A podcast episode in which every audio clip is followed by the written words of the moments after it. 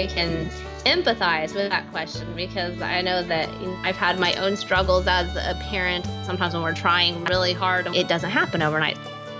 Welcome to Truth, Love, Parents, where we use God's Word to become intentional, premeditated parents. Here's your host, A.M. Brewster.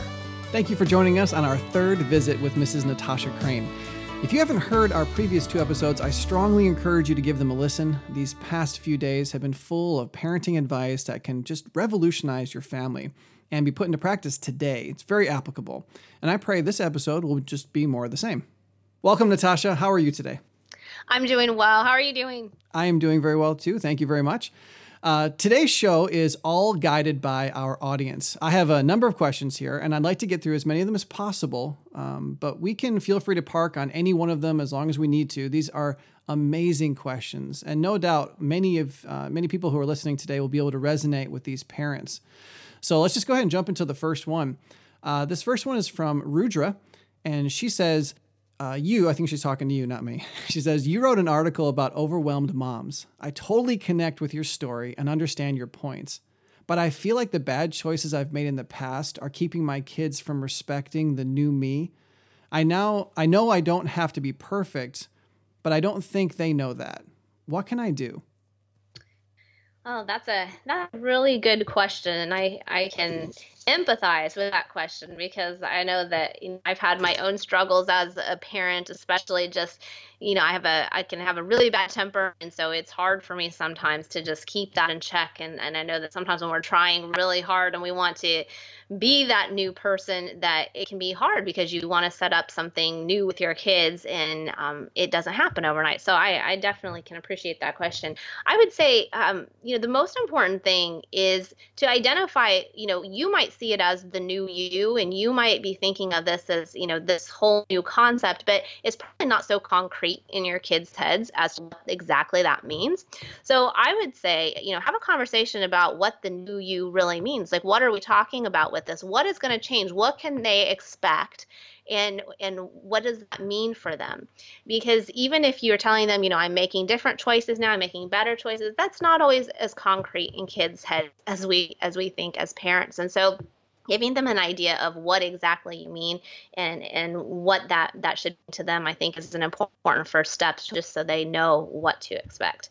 And then the second part of that and this comes back to our faith is just helping them understand why this is important and why does it matter that you're now making the choices that you're making? And why does it matter that you're not making the choices that you used to make? And that is such an opportunity to witness to your kids to say, hey, this isn't just about me wanting to be, you know, a nicer person. This is about me wanting to be more Christ like. And here's why I want to be more Christ like. You know, the Bible is God's word. We have good reason to believe that it's God's word and it's reliable and it's true. And here's what the Bible says about some of these things, the choices that I was making before. And my life is changed, it's been, transformed because I'm putting my trust in Jesus now. And here are the different here are the different things that I'm doing, and I'm going to be praying about it. I'll, I'll pray about it with you, maybe pray about it as a family so that you can continue to to be transformed in that way and then let them know, you know what? I'm also not going to do this perfectly. I am going to fail in this because even when we are transformed, even when we put our faith in Jesus, we are still sinners in this life.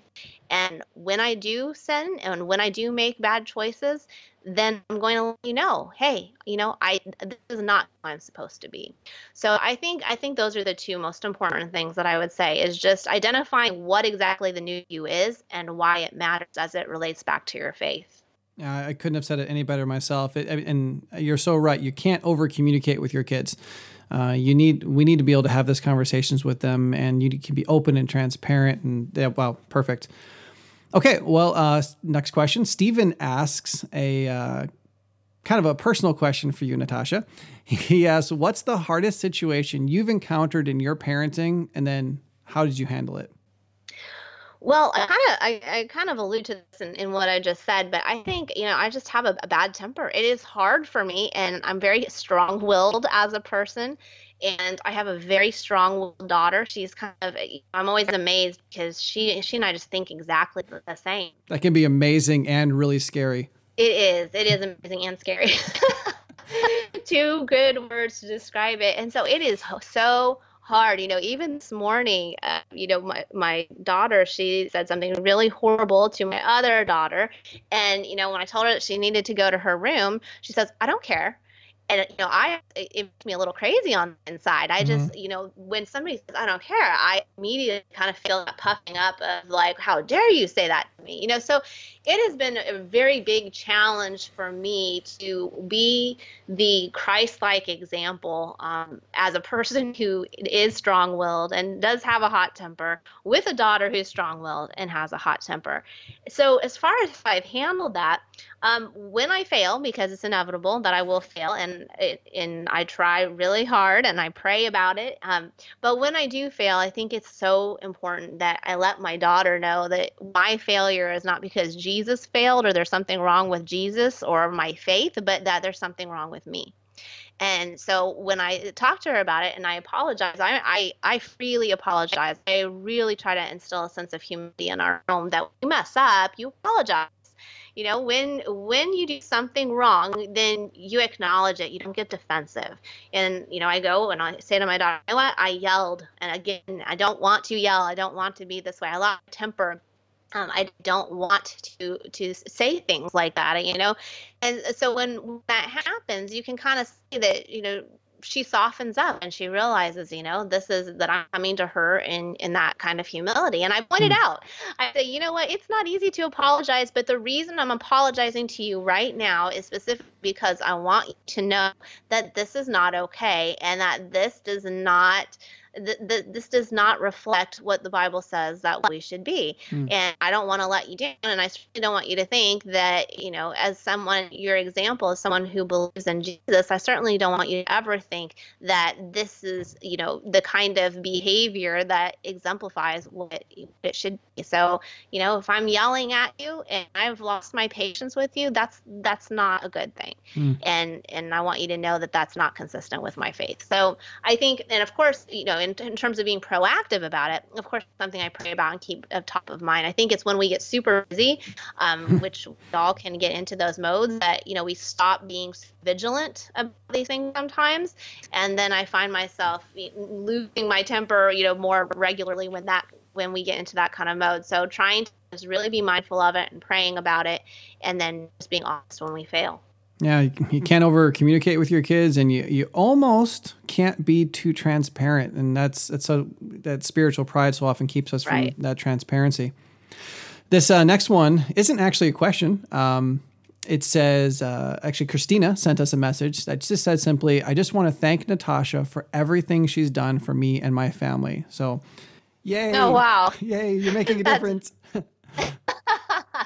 That's very kind. I so much appreciate that. It's it's so encouraging if there's something that I've written or said somewhere that has helped someone. It makes it all worthwhile. So thank you so much. Okay, so I have uh, two questions here that I'm going to read together. Uh, they're both from anonymous moms, and before I read them, I just I want to thank these moms both for asking them. Uh, it, it took a lot of courage to put these feelings into words, and I just pray that your questions will embolden other hurting parents. It really doesn't matter what stage of parenting you're in, there are other people experiencing the same things that you are, but there's also help. Uh, there are people who have been through what you've been through. There are people who are prepared to help you in what you're uh, going through. And I'm so glad that God gave you the courage to ask these questions. The first mom writes, Talking to my kids about God is so awkward. I don't know why. I feel like a terrible mom just admitting it. What do you suggest? I, don't know, does that does that resonate with any of you listeners right now? I, I tell you what, I know I've been there before. And the second mom says many of the same things, but the detail she shares is just so valuable. She writes, I've just recently come across your blog and think everything I've read so far has been fantastic. My husband and I became Christians about five years ago and now have a three year old and a one year old. We never pray together. We both frequently forget to read our Bibles, and really, there is no aspect of God at home outside of church. I feel really awkward and uncomfortable praying aloud, never mind with my husband, and I, and I don't really know where to start. I'd love for it to be a natural thing in our family before the kids get any older and it becomes even more awkward to start. Do you have any suggestions for incorporating Christian teaching with our three year old? she's just not interested at all, and I'm not sure how much she'd understand. I try to read uh, from her Bible story books, but it doesn't. She doesn't want to listen. Is she too young uh, still to be worrying about it? Is it's just getting started that I find so hard. Now, there were a lot of questions, a lot of thoughts tied up in those two questions right there. Um, but Natasha, where do you think you would start? Uh, where do you think you would say to these two moms? Wow. Well, there's there are two kind of different questions. I think um, both both of the moms are feeling awkward, but I think maybe there are different reasons for that. So maybe I'll I'll pull them apart a little bit. You know, the first one just simply said like I don't know why it's so awkward. I think the second mom kind of had more of an idea of of why it was awkward. So let's just start with the I I don't know why. She said I feel like a terrible mom just admitting it. Well, I, first of all, you're not a terrible mom for admitting that. You know, I will. I don't know if you feel any better. I will freely admit, and I admitted it in the book, that I am so uncomfortable praying out loud. It has always been a thing for me. It's like this huge fear that I have that, you know, especially now, everyone assumes that if, you know, you're a blogger and a speaker or whatever, that you must, you know, always be the one who wants to stand up and pray. Absolutely not like it's it's very intimidating to me because prayer feels like a very personal thing and so it's very very hard for me and that that feels awkward to me so we all have things that are difficult for us and we shouldn't feel you know terrible for admitting that. So i don't know if that if that helps at all but you definitely don't feel terrible. I think in terms of you know not knowing why it's awkward it could either be on the child's end and the child's response that makes you feel awkward, or it could be on your end. And so I would encourage you to think about which way that's really going. You know, is it that when you talk about it, your child's response kind of makes you awkward because they're asking you things you don't know how to answer, or they're they're you know not interested in it, or they make you feel kind of stupid for even bringing something up? Because that's one that's one whole question, and that gets you know I would kind of refer back to the last episode we were talking about how do you get more interest from your kids kids. Mm-hmm. So, um, in the interest of time here, I'm not going to recap that. But if that is something that would be helpful to you, go back to the prior episode um, because I think that overcoming the awkwardness that's generated by your kids' response is all about getting them more interested so that they are engaging with you. So, if it's on the kid end, I would say that's kind of the the primary the primary goal. On if it's on your end and your kids are more than happy to talk about things, but you just feel uncomfortable, I would I would suggest that most of the time parents parents feel awkward because they're not sure what to discuss, they're not sure how to discuss it, and they're not sure when to discuss it. So the you know the what and the how and the when are big questions for people. And so if you don't know what to discuss and you're just kind of throwing spaghetti out there and seeing if it sticks on the wall and it's kind of like hey did you know jesus died for your sins you know it, it is awkward because you don't know you, you don't know how to like work these things in so as far as the what and the how that's something that I hope that my book will help a lot of parents with. Mm. That, that's one of objectives of it is just to say, you know, these are the 40 things we talked about my book in last episode too. If you if you want to hear about that, that, these are the 40 things to talk about. Here's how to talk about them. So when we feel equipped, we no longer feel so awkward about you know the what and the how. And so getting equipped and understanding what exactly it is you should be talking about with your kids is a huge first step. And I think for most parents, that's probably the source of the awkwardness. But the final part of that is just the when. You know, when do I do this? Because I feel kind of weird. You know, when I'm passing a dinner roll saying, Hey, do you know what evidence there is for God's existence? That seems weird, right? So people don't know, like, when do I incorporate that? And so, you know, whether you feel awkward or not, I tell everyone you should always have some kind of time that's set aside during the week that your whole family knows this is a time that we're going to talk about, have these faith conversations. And when you have that, it no longer has to feel awkward because you set the time aside. I think a lot of people feel awkward bringing things up during the week at random points or seemingly random points. But when you have time set aside, it's no longer awkward because everyone's coming to the table with the same expectation.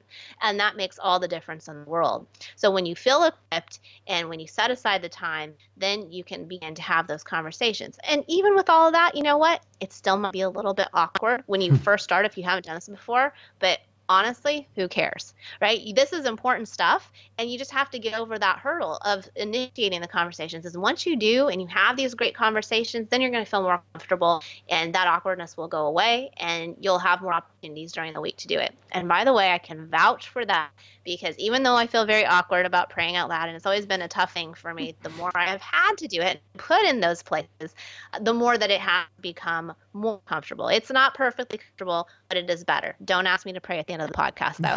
oh, I was just thinking about that too. I was like, so Natasha, will you please close us? oh man. Well, you know, another thing I would just add to that, those are fantastic points, is just um, you'll feel less awkward too as you get into it more. And one of the moms mentioned that, you know, she she struggles because um, she's hit or miss with her Bible reading, and, and we all are. We all are at times. But the more you know about God, the more you grow in your relationship with Him, the more you'll want to talk about Him. Because that's what we do. We all talk about the things we love. And so as we fall more in love with God, it will become a lot easier to talk about those things with your kids. Absolutely, and I just wanted to eh, to uh, address second mom briefly, um, because it is a little bit of a different situation with the awkwardness. But I just want to say that you know it sounds like the way that it was phrased a little bit, and maybe I'm I'm just reading it or hearing it wrong, but it seems like it's phrased kind of as if this has happened to the mom, you know, that, you know, and we're not always reading the Bible, we're not doing that and that. But the fact is, it's a choice, mm-hmm. right? The Bible reason, reading does not happen to us.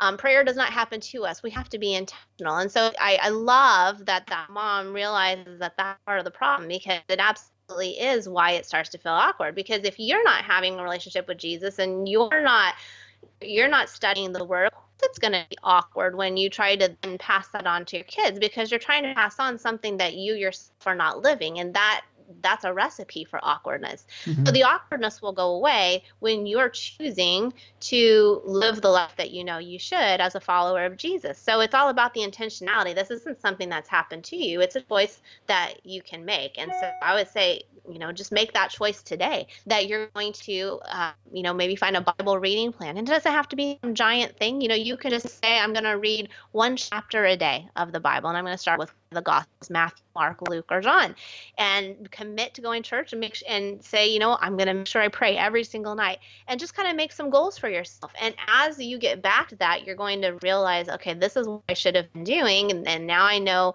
that you know I feel more comfortable with this, and that will then lend itself to you uh, talking to your three-year-old, who, by the way, is definitely not too young. This is when we start those habits. Mm. So that's absolutely the perfect time to say, hey, you know what? We're going to do something new as a family, something that I've wanted to do for a long time. We're going to start setting aside so that every, whatever it is for your family, every Sunday night, we're going to have a special Bible time where we talk about God. And as your your daughter, I don't know if daughter or son, as he or she grows up, they will come to expect that. And that will set new habits and, and tones in your house. You mentioned your book, uh, Keeping Your Kids on God's Side. And like you said, last episode, we talked about that in a lot of good detail. Um, John asks, Do you think your book, referring to that one, would be a help, uh, would help a teenager even if they're unsaved? Well, to be clear, my book is not specifically written for kids. It's not to give a kid. So, you know, if you were planning on just giving it to a teenager, that's not really what it's meant to be used for. Um, it would be helpful for the parent of a teenager or someone who um, is involved in that teenager's life to get equipped to talk about these these uh, big conversations. So, from that perspective, it's absolutely relevant to a teenager who is unsaved, but it's not a book that you would give directly to them them. It's for the adults involved in their life so that they can talk to them about what is the evidence for God's existence and what is the historical evidence for the resurrection and why do we have good reason to believe that the Bible is based on eyewit- uh, eyewitness reports in the New Testament and those kinds of questions that are important. Yeah. And I work with at risk teens, and uh, many of them come in just not caring about God at all, not believing in God. And um, oftentimes I will hand them uh, apologetic books. Um, you know, basically the book is arguing to them about why they need to believe in God, and that oftentimes is super powerful. But it's good to know that really Natasha's book is written for the perspective of this is what you, the parent, needs. Uh, each what you need to be equipped with so that you can help share this uh, with your kids. So, but yes, definitely the information totally would be helpful for um, working with and parenting an unsafe team. Uh, I love this next question because this mom understands the difference between what I'm going to call cultural Christianity and a genuine understanding of it, a love for it, and a submission to God's word. Uh, Lindsay asks this. She says, How do you get your child from, quote, Sunday school answers to apologetics? Yeah, I, that's that's a really good question because it it implies that our kids are not going to get that apologetics understanding from Sunday school, uh, and that's true. I, I, don't think that I have ever had a parent say my kids are learning all about apologetics in Sunday school.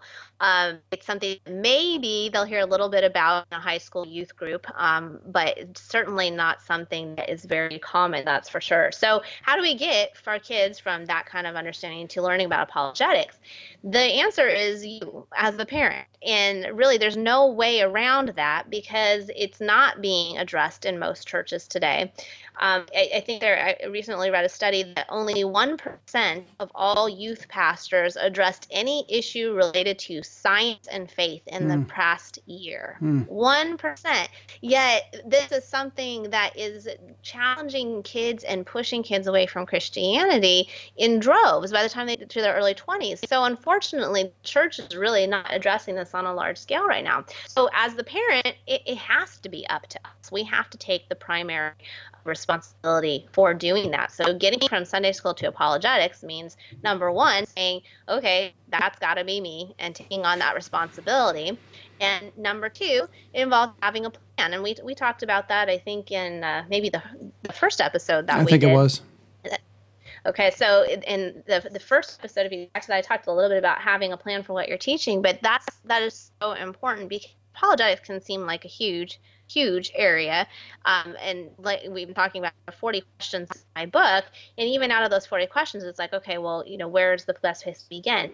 I think that identifying what the case for Christianity is, not necessarily how are we defending it, but how do you make a proactive case is the best place to start if you have not done any kind of apologetics for your kids. So number one, what is the evidence for God's existence? Hmm. Number two, can all religions point to the same truth? Number three, what is the historical evidence for the resurrection of Jesus? And number four, what good reason do we have to believe that the Bible is reliable? Those are kind of the big four questions that, if you look at all other questions, they all kind of in some way roll up into those. Mm-hmm. So we can kind of boil it down to those and use that as a starting point. And that doesn't mean you have to go into, you know, some the equivalent of like 500 pages of knowledge with your kids the first time around on each of those. Absolutely not. Your plan just needs to have that kind of structure to it so that you know what you're teaching. Share the plan with your kids so that they can see this is the framework we need to consider when we're looking about at whether or not Christianity is true.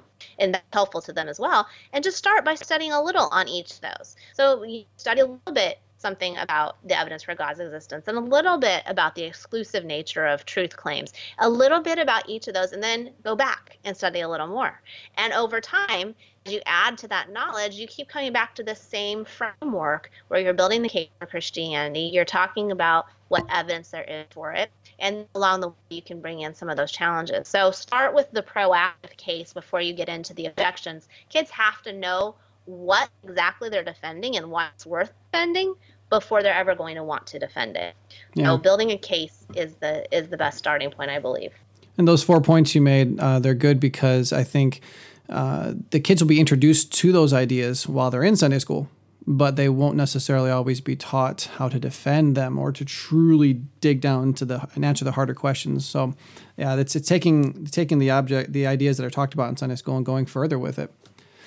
A um, a longtime listener and a friend of the ministry, and also a voracious reader, asked this question What's your favorite book on parenting other than the Bible? Hmm.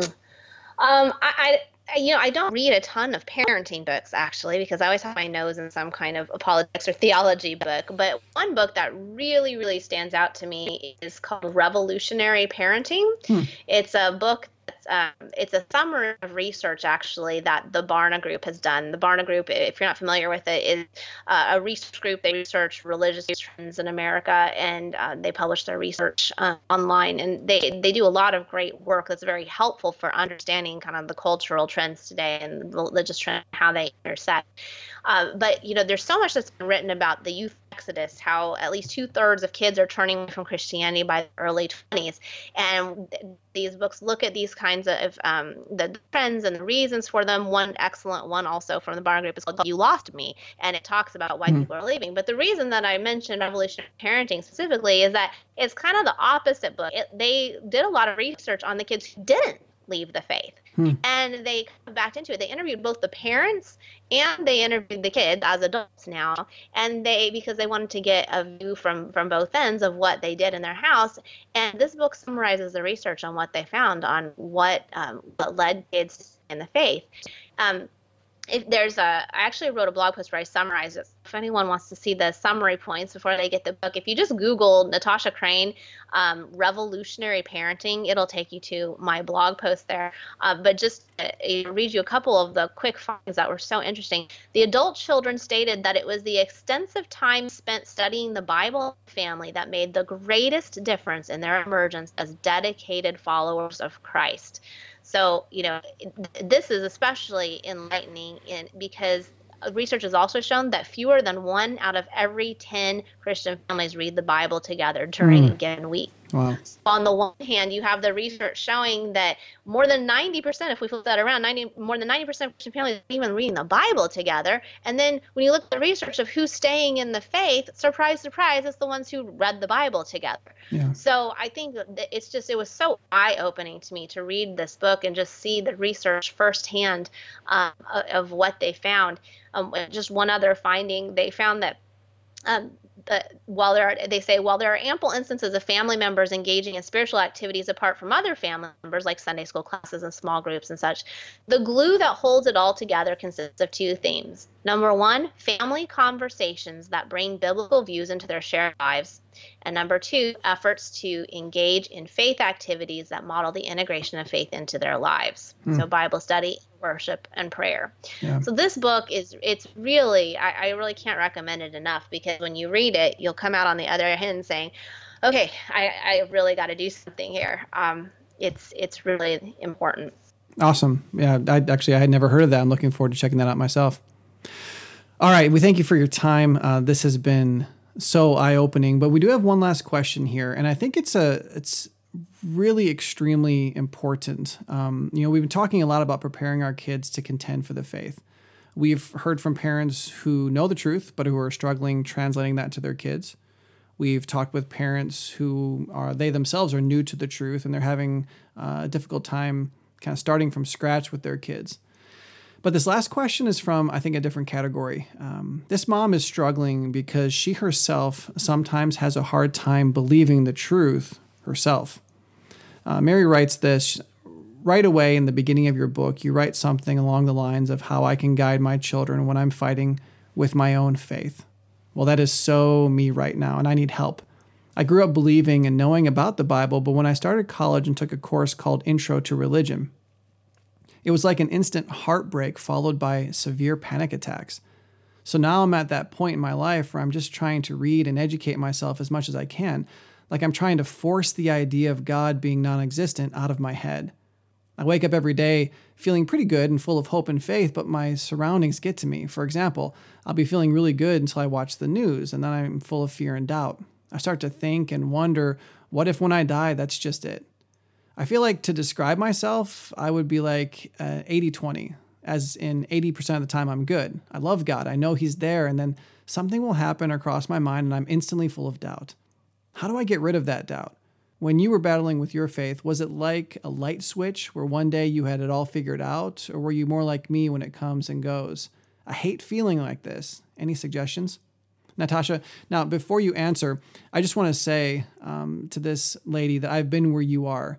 Um, even now, having been a Christian for nearly 30 years, every now and then this crazy thought or this ridiculous doubt will slip in, and I find myself thinking exactly uh, what you do. So please take comfort knowing that it's not just you. And there are ways to grow so that you can go from 80 20 to 85 15 to 90 10 and so on. So, Natasha, what suggestions do you have? Yeah, I, I agree with you in just first saying, you know, that some amount of doubt is normal. I think that everyone goes through periods of doubt And, you know, we even see in the Bible, my favorite example of this is with John the Baptist. You know, John the Baptist is out, you know, preaching in the wilderness about, you know, preaching about the repentance that everyone needs to have and that Jesus is coming. And, you know, he is very convicted of his beliefs very clearly. He's out there eating locusts and honey. That takes a lot, right? So he's very convicted of his beliefs, but eventually he gets thrown in jail. And he sends two disciples to ask Jesus, hey, are you really the Messiah? Are you really the one who is to come? And that's always that's a fascinating story to me because, you know, even John the Baptist, who we think of as like someone who had this, you know, very powerful understanding and knowledge of Jesus, even he once times got tough was like um can could you guys just check with jesus to make sure he really is the one yeah john right? was the and one jesus, who baptized jesus who said i don't i'm not even worthy of undoing his sandal Right. Exactly. And you know, it, and equally interesting is Jesus's response. He he doesn't say, "Oh my gosh, you know, how how could you be doubting right now?" Instead, he sends back a confirmation and says that, you know, yes, I, I am he. And it's and, and so I think it, it's helpful for us to see that we are human and because we are human, when we have anything short of 100% certainty of something, that necessarily means that there's room for doubt. And, you know, we don't think of it in this way, but if I get onto an airplane, you know, I can be very confident that that airplane is going to get me to my destination, but I'm not 100% certain. So if I'm being honest about the nature of air travel, I should have some doubt right? And that's not saying that it's not reliable and trustworthy, that airplane. It's saying that when we don't have absolute certainty, as we don't with most things in our human lives, there's going to be room for doubt. And it's no different when it comes to faith. So there, there will be that room for doubt. And sometimes faith uh, doubts can actually be a good thing because it can lead us into that deeper relationship. So if we are finding that you know we are having doubts because you uh, the the person who submitted this question because she said you know I feel like God's not there well, maybe that's a great opportunity to start studying the evidence for God's existence, right? Because our feelings are not reliable, but there is objective evidence outside of ourselves, outside of our feelings, where we can learn about the evidence for God's existence so that next time we're having these fleeting feelings of, man, I just feel distant from God, I wonder if He's there, it's like an anchor. It's mm-hmm. like, well, I don't feel like He's there, but I do know that there had to be a creator of the universe. I do know that that moral understanding has to come from some somewhere. I do know that there was a designer of life. All of these arguments for God's existence become very powerful. And I know that I've relied on that a lot myself at times when I feel like, gosh, God seems so far, or, you know, I don't feel anything when I'm praying. And those are just those are just realities. Um, and so I, I, think that understanding some doubt is normal and that it can be a good thing to spur us on is is an important perspective. But that said, it it shouldn't just sit there and linger. We don't want to just let doubt roll around and, and fester because Jesus warned that you know that can actually lead to some very bad things as well. So what we want to do is identify the root of the doubt and there's actually a, a, free book online, and I always blank on the name of it. I'm I, am always recommending it, so I've got to get this down. It's by Gary Habermas, um, and it is about doubt. And if you, it's a whole book. It's available on his website. So if you Google Gary Habermas, H A B E R M A S, um, doubt, then you will you'll find his book. But I love referencing his work because he identifies three different kinds of doubt. He identifies that some are intellectual, so there are doubts about the facts of Christianity. Some are purely emotional. They're just I don't feel like it's true, mm-hmm. and some are volitional, meaning I just don't want to believe because I like what I want to do better.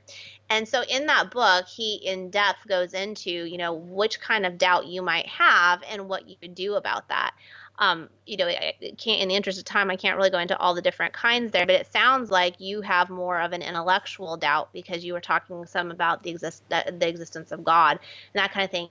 Actually, that's the probably the easiest kind of doubt to deal with mm-hmm. because mm-hmm. there's so much information available where you can learn about the facts. Um, an awesome, awesome book that you can get that I recommend to everyone about the evidence for God's existence is called God's Crime Scene. Mm. It's by J. Warner Wallace. He's a case homicide homicide detective who applies his skills to um, looking at the universe and seeing, you know, does it look like something that could have just happened naturally, or does it look like something that was created and guided by something or someone outside of the universe?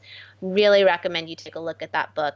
And just to finish up on that, you know, you said, what about, you know, as this relates to raising my own child? I would say don't wait until you get everything resolved before you talk to your child Amen. about Jesus because if you do and you know there are lots of reasons why we can struggle with doubt and struggle with our faith but you know God forbid you're struggling with it for a, a, while longer than you'd like to, you don't want to delay in teaching your child about these things. So if you if you are a Christian but yet you're having these doubts, you want to trust in God through this process that you can still be building in this knowledge and this understanding into your kids. And you know what? This is a perfect opportunity for you as you're learning to teach your kids. So as you learn about the evidence for God's existence, that's when you teach your kids about it and bring them on this journey with you um, so that they can learn everything that you're learning. And that's a perfect opportunity to do it. Oh, amen. And so incredibly important for us to to think about this when those doubts come into our brain. I'm definitely interested in looking at that book because that's so similar to a lot of the things that I we work through the guys here at Victory Academy with. Uh, but Natasha, once again, from everybody here at Truth Love Parent and all of our listeners, thank you. Thank you for taking this time to help us become intentional, premeditated parents. That theme came up, I think, in every episode. And we cannot thank you enough. And uh, we hope to chat with you when your new book comes out. And I really hope that all of the listeners will take the opportunity to check out your blog and to just uh, really take the time to invest themselves, obviously, first and foremost, in God's Word, but then spend quality time reading uh, things from people like you uh, that will help to strengthen their faith. Thank you so much. Hey, thanks so much. It's been a real pleasure talking to you. Well, July the 4th will be here before you know it, and with it, a countrywide celebration of our independence. But next time, we'll be looking at a new way to view your family as we discuss Dependence Day for your family. I hope you'll share this episode on social media so more and more Christian parents can be introduced to biblical help for their parenting. And remember, if you're struggling in your parenting or you feel like a failure, there's no shame in seeking help. We're all broken, but God miraculously uses us in each other's lives to bring about genuine mending. Truth, love, parent is part of the Evermind Ministries family and is dedicated to helping you become an intentional, premeditated parent. Join us next time as we search God's Word for the truth your family needs today.